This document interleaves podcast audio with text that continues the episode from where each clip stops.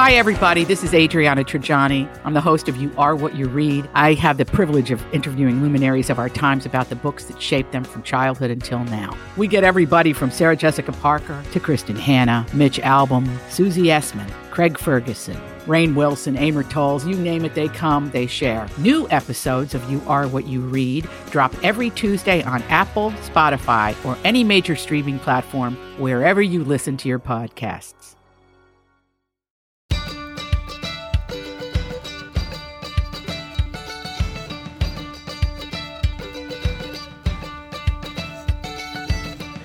I'm Marjorie Punnett. I'm Elizabeth Ries. This is Best of the Nest, the podcast that's all about creating strong, comfortable, beautiful nests that prepare us to fly. And we have a wonderful guest this week who traveled to the living room to join us. Uh, Ian Punnett is here. Of course, he's in my first husband. class. I hope. Yeah, sitting in our first class living room. He has been your permanent replacement host when you're not here for Best of the Nest. But today he's just a guest, not just a guest. He's a wonderful guest because I think this is really exciting. You have a new podcast project, which I know many of the women that listen to this podcast will be interested in because women love true crime. And I got to give give everybody a little bit of your background on true crime. I've always been interested in true crime and was not surprised when early on in my research when I was getting my PhD I learned that about somewhere between 60 and 70% of consumers of true crime are women. Did that Wow. surprise you, Elizabeth? Well, I yeah, it does, and this will be kind of interesting because number one, you know, I'm always excited for Ian and all of his projects and all of his things, but um, I can't consume true crime. It's I can't do it. I am in what sounds like the minority of women, and because it messes with my mental state so much and i know ian will respect that boundary and have no Right. no offense taken because but um it does surprise me because what i what i'm surprised by is how many women can handle it like Well, i can't handle it I can't either. That's what's so interesting about when we talk about this. And Ian did his dissertation on true crime and did the last interview with one of the most famous true crime writers, Ann Rule, who wrote the book about Ted Bundy. Yeah and we traveled to Seattle. I went with him. It was fascinating. And we, he did, obviously, Ian did the interview with her, and I just stood by and watched. But Ann Rule had the most interesting take on why she wrote true crime and why women consume true crime. Yeah, I mean, it was all about if you really think about it, growing up, you know, um, girls and boys are taught normative behavior through fairy tales, right? And we learn what not to do from the way in which stories are described in terms of animals and fairies. And so uh, uh, things like Little Red Riding Hood ultimately teaches young women as they become um as they as they reach into adulthood uh to avoid certain wolves. It's early stranger danger. Yeah, it's wolves that are out there, the ones that are dressed as um sheep or uh wolves that will remind you of your grandmother or wolves that are so adept at being able to put you at ease they're the ones you have to worry about and that's really where true crime picks up and that's why true crime is so popular and why it's so often passed along from mother to daughter is it this is these are the wolves you need to worry about these are the men that you have to fear this is how you protect yourself um, and so these stories become a continuation i think of the of that sort of normative behavior tradition of uh, of fairy tales and folk And- tales How Oh, old was Ann Rule when you talked to her? She was in her, Yeah, Ann Rule was, I don't forget her actual age, but she had already had a major health scare. And Marjorie came with me for one. I went by myself for the second. Um, Elizabeth will probably never remember the day that Seattle uh, beat the Packers in that surprising last uh, 70 seconds. i don't but even think it happened Yeah, I, yeah. the- yeah. You'll probably totally. i think that's a that fairy tale right. Uh, but that was the day I flew in.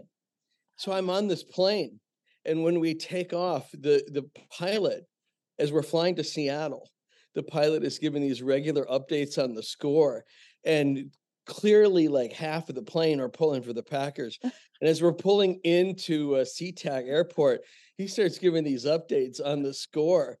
And suddenly that part of the plane goes very quiet. And the Oh, rest of the plane starts getting really loud. And then we all got off the plane and rushed to the nearest TVs during those, you know, in those terminal bars.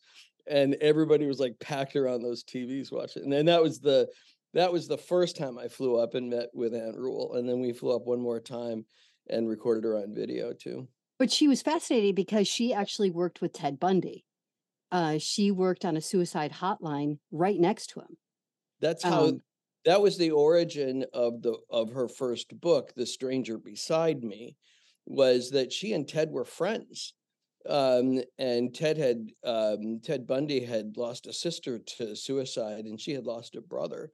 Um, and so they were friends. They were just very they they were they were like wine spritzer friends. You know, they'd go to some fern bar, you know, after they got off work.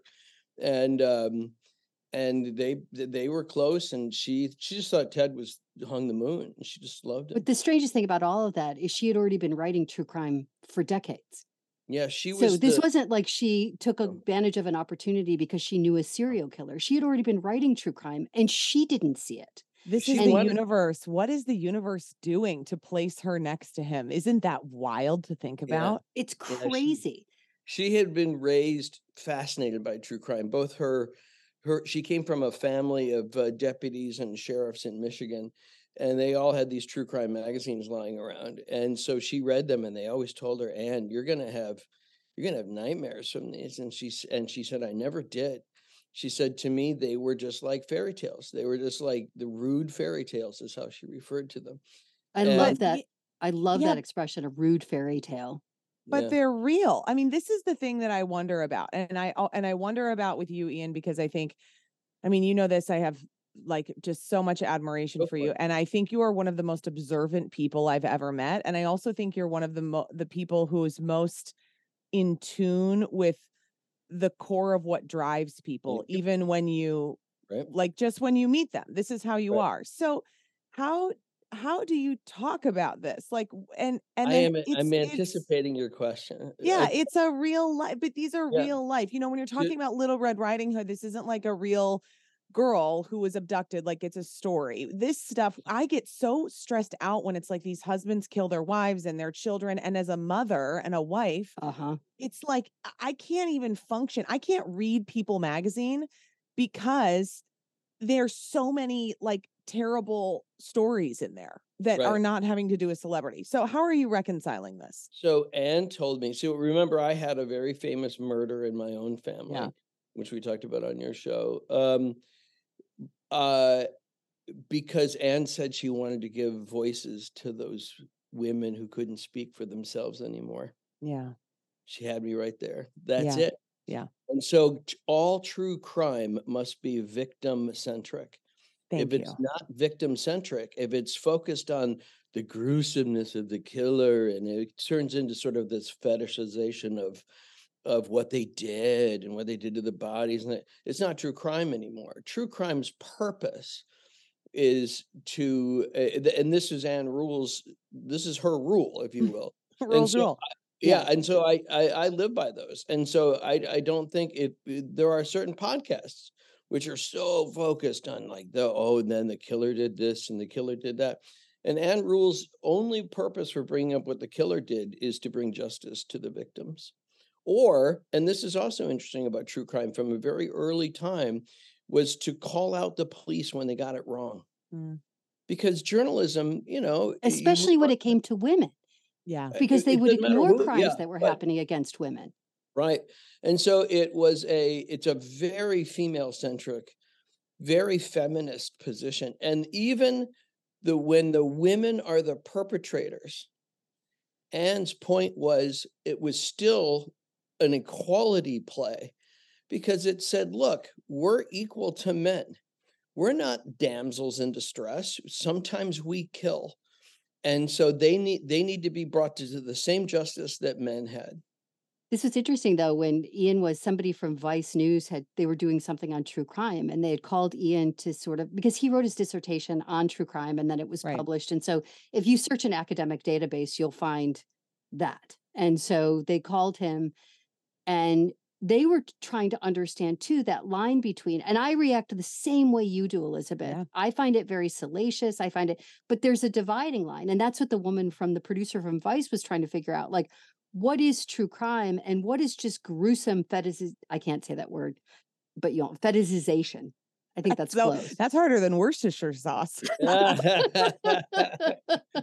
but I think that that that there is a line and there is some purpose, and that's what was really revealing to me in listening to Ann talk about it. Is there is some almost a teaching purpose to true crime. So mm-hmm. all of that having been said brings us to what and Elizabeth knows this, and probably some of you know this, is Ian and I have worked together so many times over the years. No matter, I we always somehow swing back together project wise. And so this is his podcast, but it's such a unique podcast that was just dropped. When did it start dropping? Two weeks ago? No, no. So about uh, yeah, about a month ago. Um, so I, I'm doing a podcast for iHeart. I wanted to do a fictional podcast. I wanted to write a story, but I wanted to write a story using the framework of what I know to be true from my investigation into that line between, and this is where you come into it, Elizabeth, um, cr- crime journalism Mhm. and true crime because I one of the things I watched was making a murderer where suddenly a young Elizabeth Ries Yeah, pops Very up. young. Yeah. And I said that to Marjorie. I'm like, that's ER. She's like, no way. I'm like, that's ER right there. And you because it was like a pan shot. Uh, You weren't even in like, and then later on you pop up in another moment. That it was always a matter of like, okay, so I I wrote this series. It's called Bottom of the Box.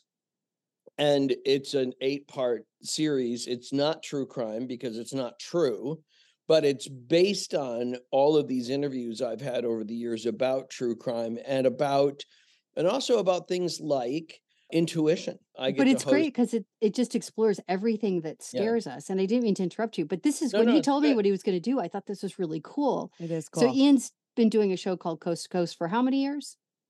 20, 23.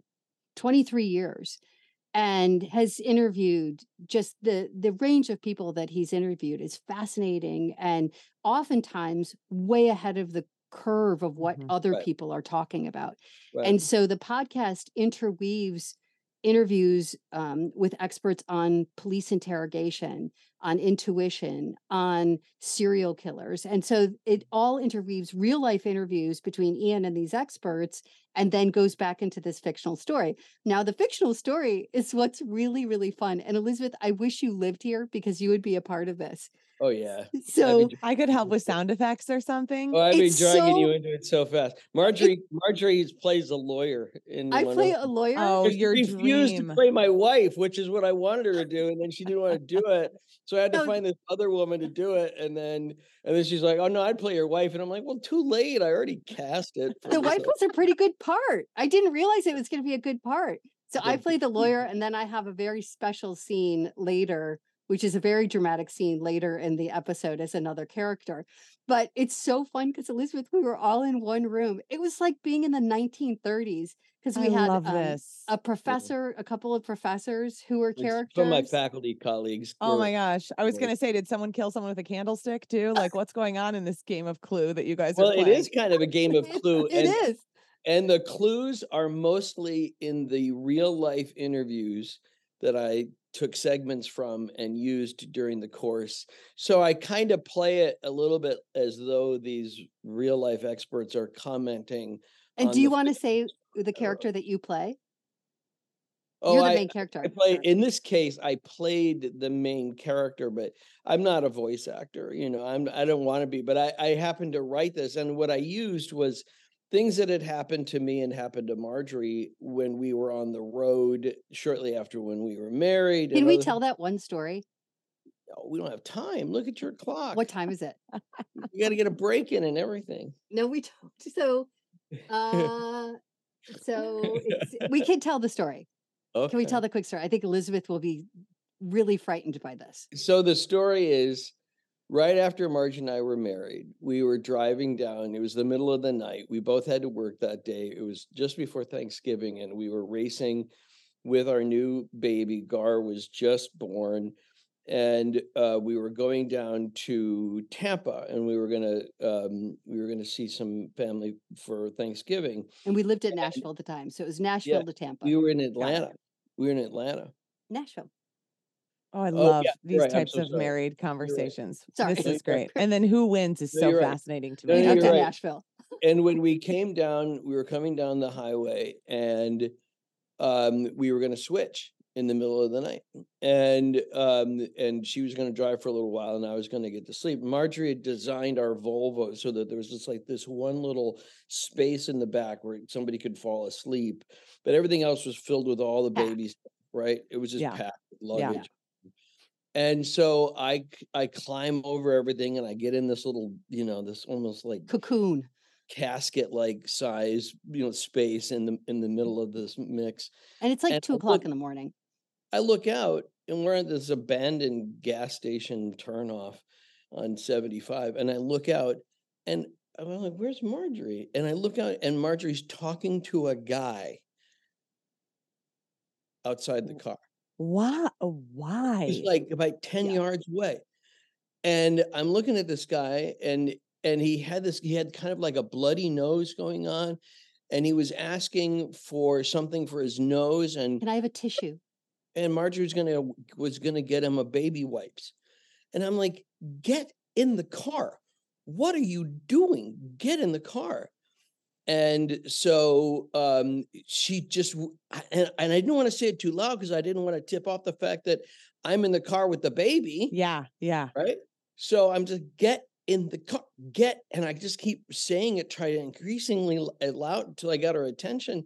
But she had still hadn't heard me until she was walking back to the car to get this guy a baby wipe so he could, you know, wipe off his face. so he could probably and- kill me. And the lights, the lights come on from a car on the other side of this abandoned gas station. No way. Yeah. And I was like, and as soon as she got to the car, I said, "Get in the car and drive. Get in the car and drive."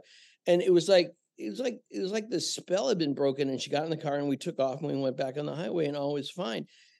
But in unpacking that moment for years, um, just really that that spoke to that sense of fear of like what could have been.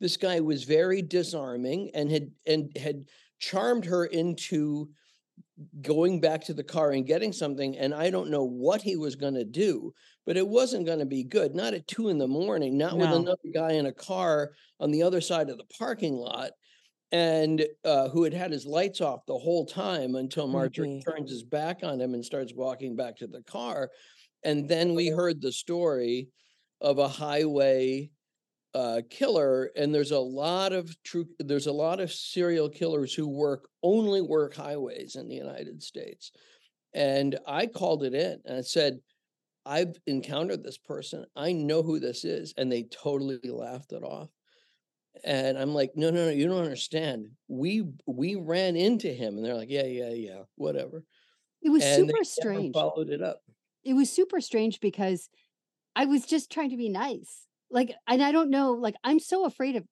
everything. Like, why in that moment, I was just completely, it was, I look back at it too, because I think about, I mean, clearly he didn't see Ian. He didn't, I think he thought I was alone. Right. Right. And well, you were also sleep deprived if you had a new baby. So maybe that was part of it. totally sleep deprived. Right. I and mean, just just not in my right mind to assess the situation which a lot of what true crime goes back to is that idea that predators are always their antenna is up for disorientation and for vulnerability and distraction and so Oh. All of that was working in that moment. The new baby's in the back ian's trying to get settled it's late at night we're trying to get going i am tired i mean i'm sure between work and the baby getting packed everything else it's like we've just got to get to tampa. And so all of that was working in the favor but you look at that moment of how is he there? In that moment when we've pulled off the highway i mean it's just and i think bad things happen and they're coincidental confluences of bad moments. Because he's Mhm. like And- a wolf spider. He was just waiting for the right prey to walk past, and then he'd jump out of that little hole in the ground and pull it back into the hole. But it's so frightening. It's so frightening. So that's that that's the that's the kind of this is a sort of unofficial information, which is what true crime became famous for. The police weren't telling us that. When Ted Bundy was cruising the campuses, Elizabeth, nobody was saying, "Oh, well, whatever you do, watch out. There's a serial killer out there." The only people who were doing it were women, and they were empowering themselves, and they were sending faxes. You know how far back do we have to go for that? And they were literally like faxing sorority to sorority. Watch out for this guy. hmm Watch out for this guy. And there's this guy, and he looks like the kind of guy you'd bring home to mother. Don't. Here's what he does. And this was the only way. This was the uh, this was women empowering women. And this is really this the true story of true crime is giving a voice to the to people who have lost that ability to speak for themselves Yeah. but are really crying out saying i need justice and that's where ann rule was that's what that's my fascination with it and why i still believe in it as a genre and then this podcast vaudeville for the frightened kind of plays off of that in a fictional context because i just was i'm sort of fascinated by fear like what scares people you know like what is it like like what scares marjorie is in this podcast Yes. little part. I was asking her questions because I I'm not afraid of much except for the mole people, and and so I would I would ask uh, I would ask Marjorie like, well, what about this? What about that? And she, oh, I'd be totally scared. But then one big moment where she could where she should have been totally afraid, I she wasn't. wasn't, and had come made herself completely vulnerable. And it's that moment too. It's that moment too of like when he finally broke through and he would say, Get back in the car, get back in the car, get back in the car. And then it was like a spell was broken. And then once I got in the car and I'm driving away, then all of the fear. Because then, and you know, if you, I think if you asked Gosh. Ian what makes you, what frightens you, because there isn't much that frightens him, that moment frightens him Yeah, oh, yeah. that moment is frightening and that moment for any of us where we we find ourselves in a situation that is so horrific and i always feel like i was able to the fact that we were able to drive away from that moment i just feel incredibly lucky and So what grateful scares to you, Ian. Elizabeth? What yeah scares what you? scares you elizabeth Oh, I got like a million things that scare me. I'm afraid of if I start listing the things that I'm afraid of, it'll go on forever. I'm all I covered this is the other thing. I have a news background. So all of this stuff, it I know I've met a lot of these people. And a lot of this stuff that really scares me is things that could happen to my children that would shape who they are for their life. That's Right. like the biggest fear at the core. So, one I remember covering this was when I was in Green Bay. I tra- covered a lot of crime in Green Bay and there was a lot of weird crime in like outstate Wisconsin, but I remember covering in Green Bay when um, the Catholic diocese started all of the allegations started and it was hitting you know of course it started in boston with the sexual abuse scandal but then when it was then just moving across the Right. country right and they were digging into every diocese and finding this pattern of abuse and this pattern of hmm. priests who'd been moved and i interviewed a couple of guys who'd been sexually abused by a priest when they were young and it was the way that they talked about how that experience how they didn't even start to reconcile how damaging that had been until they had their own children and then their own children were about the age that they were when they were abused was when it all came flooding back. And i saw how that i remember just like looking at their faces and seeing how that haunted them and seeing how that broke them and it was so difficult and um and that was a pivotal moment for me of figuring out what I was afraid of and I was afraid of that for my own children that I hadn't even had that I wasn't even going to have for like 15 years but yeah that's a huge and then one. eh, that was a big one. I and you know it's interesting when you talk when you brought up making a murderer because of course as you were talking about this that's like what what I started thinking about and I covered the Steven Avery trial and the Brendan Dassey trial. I covered more importantly the search for Teresa Halbach, who was the young woman who was murdered and who went missing. And when I watched Making a Murderer and we've talked about this on on this podcast but probably years ago Marjorie when Yes. I when I watched Making a Murderer what what's interesting when you talk about the this idea of being victim centric. So the creators of Making a Murderer will argue that they were victim centric because they're painting Steven Avery as the victim. So the whole story is about him being painted as a victim and a person who was wrongly convicted of murdering Teresa Halbach. And the difficulty that I had watching that was that Teresa Halbach was completely lost in the whole thing, that she was simply an accessory. She was very rarely mentioned. And it led to me, um, I pulled out a big pack of DVDs that I have here um, that I store in this folder. And I went through because I was like, I felt such guilt like did i not ask these questions was i asking the questions and then i went back and watched my coverage story after story Oh, after good story i you. saved almost every single one i had like this weird TiVo DVD recorder set up in my apartment in Green Bay, which was, by the way, way ahead of its time, might I add. um, but I would, and I went back and watched them, and I was like, because I'm only seen a couple of times in it. I mean, I wasn't painted as one of the main reporters, even though I, you know, they picked a couple people. I was there the whole time, and I also wasn't as eclectic as the other reporters that were featured in the right. in the docu series. But I looked back and I was like, I did I did ask those questions and I did focus on her. And I was proud of that because mm, you know, your memory sort of is and it was a traumatic experience, absolutely covering that. I would 100% list as traumatic for me. I broke out in shingles at the end of it. It was the beginning of the end of my journalism career Yeah. because it was just so much for me. And it was and I know that happened for a lot of reporters multiple reporters I know who worked in Green Bay at that time who covered it. We've talked about since that that was the beginning of the end for them They just and- couldn't, couldn't do it anymore. because a lot of it was she was right around our age. You know, we were all young. A lot of us were young reporters. So I was 25, she mm. was 25 or 26. Right. And in making of a murderer, she was completely lost. And and I understand because again, I understand that the makers of that docuseries are are centering it around their victim, which they believed was Steven Avery but that's but still hard. that she's a casualty and she's literally a casualty and then she's figuratively a casualty and um and i was when i saw my coverage i knew that i focused on her and that i ca- and and that was diff and i looked at her bone fragments for 6 weeks on screens as i covered it and i think it's hard for me to consume these stories because it's it was so real for a, like a time in my life when I was also really forming who I was. It was when I was in my 20s. You know, now I'm like, old, I know who I am. then I was like figuring it out. But I do think there's something too when you're up and close to those kind of stories on a day to day basis. It is harder to consume. For me, it's harder to consume as well. Mhm. I mean, one of the hardest things for me as a producer is when a child would die or there was a shooting victim. And I was a producer, so you'd be not the assignment editor, but somebody would have to say to the reporter, you got to go knock on their door.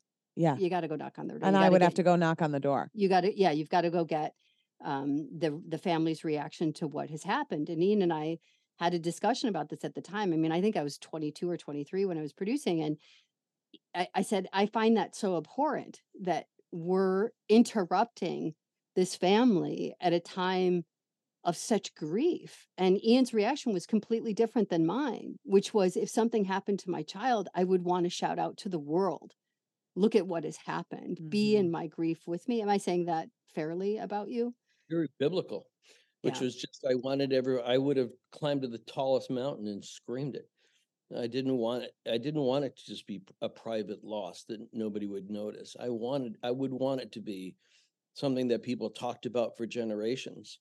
Um, that's th- it's almost selfish. Why my child more than anybody else's child? I don't know. which but I is just what that would be my impulse. Is that everybody needs to know what we just lost. which helped me make that request even if it's you know tangentially to those families to speak because obviously you can't force them to but all of that having been said it is it is a very personal choice as to whether you can take in that information or not but i still don't but i know a lot of women that do and i do think Ann Rule made me understand better why women are the top consumers of true crime and Yeah. that idea of it being a warning system of it of it helping women to trust their instincts when somebody feels man or woman when something feels creepy or wrong Mhm. trust it your instincts are good Yeah. and and you need to trust that and true crime validates that feeling Well, think about this, Elizabeth.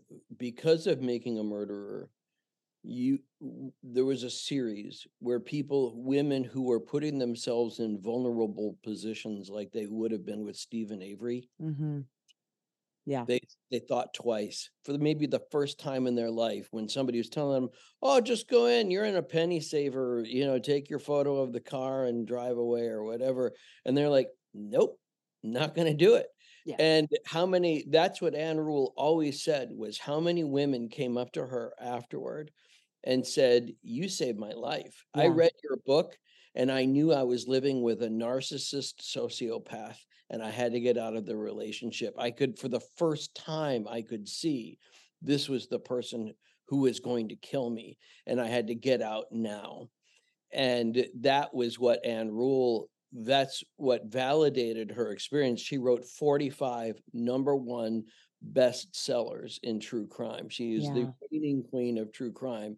And that was her sole focus was to save women.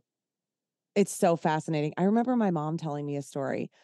Um, and it was that same thing of passing that knowledge down from mothers to daughters. And when my mom was an interior designer, she would do house calls. Mhm. And have I told you this before, Marjorie? I don't know if I've told you this. She would do house calls. And so, you know, she meets with clients in their homes all the time. You know, I mean, this is like a very big part of her job. But then she was like a starting out designer. She went back to school at 40 to get her design degree. You know, the Rieses are sometimes like the Punnetts that are just constantly in an education. Lifelong Um. Yeah, but my mom, um, she this guy was like came in and was like super nice, super charming, and was like, okay, I just bought this condo, like da da, da, you know, it's in this location, and I'm really looking for like this kind of look. I mean, gave the whole spiel of like being really interested and seeming like he had the money to pay for something, which if you're a designer and you work on commission and you have three little kids, like that seems really great. And he asked her to come to his house to do a house call. And something in her said, no, something in Don't her go. was like, I'm not going to go. I'm not Yep. going to go. And you guys would, of course, call that the still small voice, which I listen Right. to regularly. And he went on to lure another designer there and assaulted her. It was just like you guys with that guy. She called the police and she was like, I know that guy. And they did listen to her. And she said, I know that story and I know this person. He came and approached me and they were able to put together like a timeline and I don't know whatever happened if they ever found him or I'm I would assume they did. I don't know. I mean, it wasn't like there were cameras everywhere in the stores then, you know, that you'd be able to get a picture of him, Right. but um but my mom told me that story when I was young. And it was that lesson and it was that fairy tale if you will of watch out for this. And if you get that gut feeling, you always need to trust it. You have to trust it. And I think that was What's the worst it'll be? You'll be wrong. So what? the Yeah. what? the the New York Times right now is just running last week or the week before was running a series on the danger to realtors who are in the same position. Yeah, And so they've been yeah. interviewing all of these female realtors who you know, hold an open house. A lot of times, you know, people walk through when they walk through, but a lot of times it's just the realtor who's alone in an empty house With one person. with yeah. one person walking through. So I think that I, I'm always fascinated by the work that Ian had done on true crime and what it meant. But this podcast is something different and and and I think really creative and interesting and and um And the ending made Marjorie very mad, which I love. Oh, ooh, I'm excited love- to I- listen to this. That was like my greatest triumph. Was Marjorie's like, you had to end it like that. And I'm like, yep. oh my gosh, I can hear her saying that. But this. there's a oh, Marjorie, sequel. you're here. but there's a This is so good. sequel. Okay. I will the say in- too. Oh, go ahead. No, it's was gonna say, but the interesting piece is also at the very beginning, you know, I sort of played off of this. Well, yeah, y- y- you know, Ian Punnett's a nice guy image, because that's the way a lot of these serial killers come off too. I know. You know, they come off as like, oh, well, you know, you could always trust them. So I I was trying to get that feeling where you're like in a chair and you're leaning back in the chair and you don't know whether you're going to fall over backward or you're going to fall forward. I'm looking for that sweet spot and I was trying to write to that sweet spot. What a piece of art. Marjorie, I will say your husband's new podcast makes the production of our podcast look like total crap. I wouldn't say that. It's a different kind We, what we call our podcast, Elizabeth, we have low production value. Thank you. Thank low you. production value. He has higher production value, but it is it is wonderful. It, it it was a it was a really even though the subject matter is fairly dark, it was such a fun project to be a part of and makes me wish that I lived in the 1930s. But I said to Ian, I'll be I'll be a cast member and we have this little cast going and it's just super it's super fun because they're all really good people and very Okay, talented this is so good. Well, c- and congratulations. Tell everybody the name of it before we go. So again, the series is called Vaudeville for the Frightened, and you can find Vaudeville for the Frightened just by searching for it. The first series under that title is called Bottom of the Box, which is also part of the mystery. What is the bottom of the box? And why are we titling that? That's a theme that plays into most of the episodes. And then, uh, t- uh, you know, and then typically I I'm on coast to coast, um, still about two or three times a month.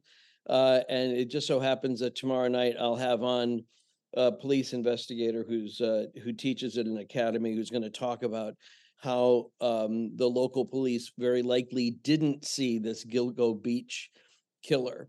Like, how was it that that lens was so dirty that they didn't ever make an arrest on somebody who they had suspected all along? So he'll be on Coast to Coast tonight and tomorrow night, which is always such an interesting thing in our house because he broadcasts from home from midnight until four o'clock in the morning. But I want to say, coming up next week, we're going to have a professor from K State and she studies human development and families. And Elizabeth, I talked to this woman. We had a dinner party. She's a friend of mine. She was over at the house and she started talking about the research that she had been looking into about how technology is disrupting family structure. Is she not also mm. a cast member? She is also a cast This is great, in you the, guys. she's in the You're infiltrating this podcast. I love this. This is great. Well, I- Great. we have Love you, Ian. friends, so we have to get we we have to make the most out of it. We have to squeeze the juice out of every one of I feel friends. the same way. Same way. Love you, Ian. Thank you so you too. much. always. So good. All okay, right. if you're enjoying this podcast, please subscribe wherever you get your podcasts and give us a review at Apple Podcasts. And we have a review from Wanda. She said, I enjoyed your last two episodes on decluttering and only bringing into your home items that are really needed. Now, I have never been a pack rat and I rather enjoy purging. After listening to Marjorie talk about getting rid of 50% of what they own, I was inspired and I thought I'm going to do that too. She said, My husband and I are retired and moved to Minneapolis about eight years ago to be near our kids and grandkids.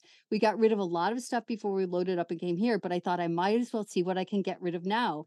I'm on my second week of purging, and we have taken four loads of things to a thrift store to donate them. I have more to go. I'm not done yet. Um, so she said, "Thank you, ladies, for inspiring me. I didn't realize we had as much to dispose of as we did. Just call me the purging queen. I think she's doing better than I am. Good job, Wanda. Wanda, Wanda, you purging queen. We love you. We salute you. Fabulous. We do. Find us on Facebook and Instagram at Best to the Nest. We are the podcast that brings you home.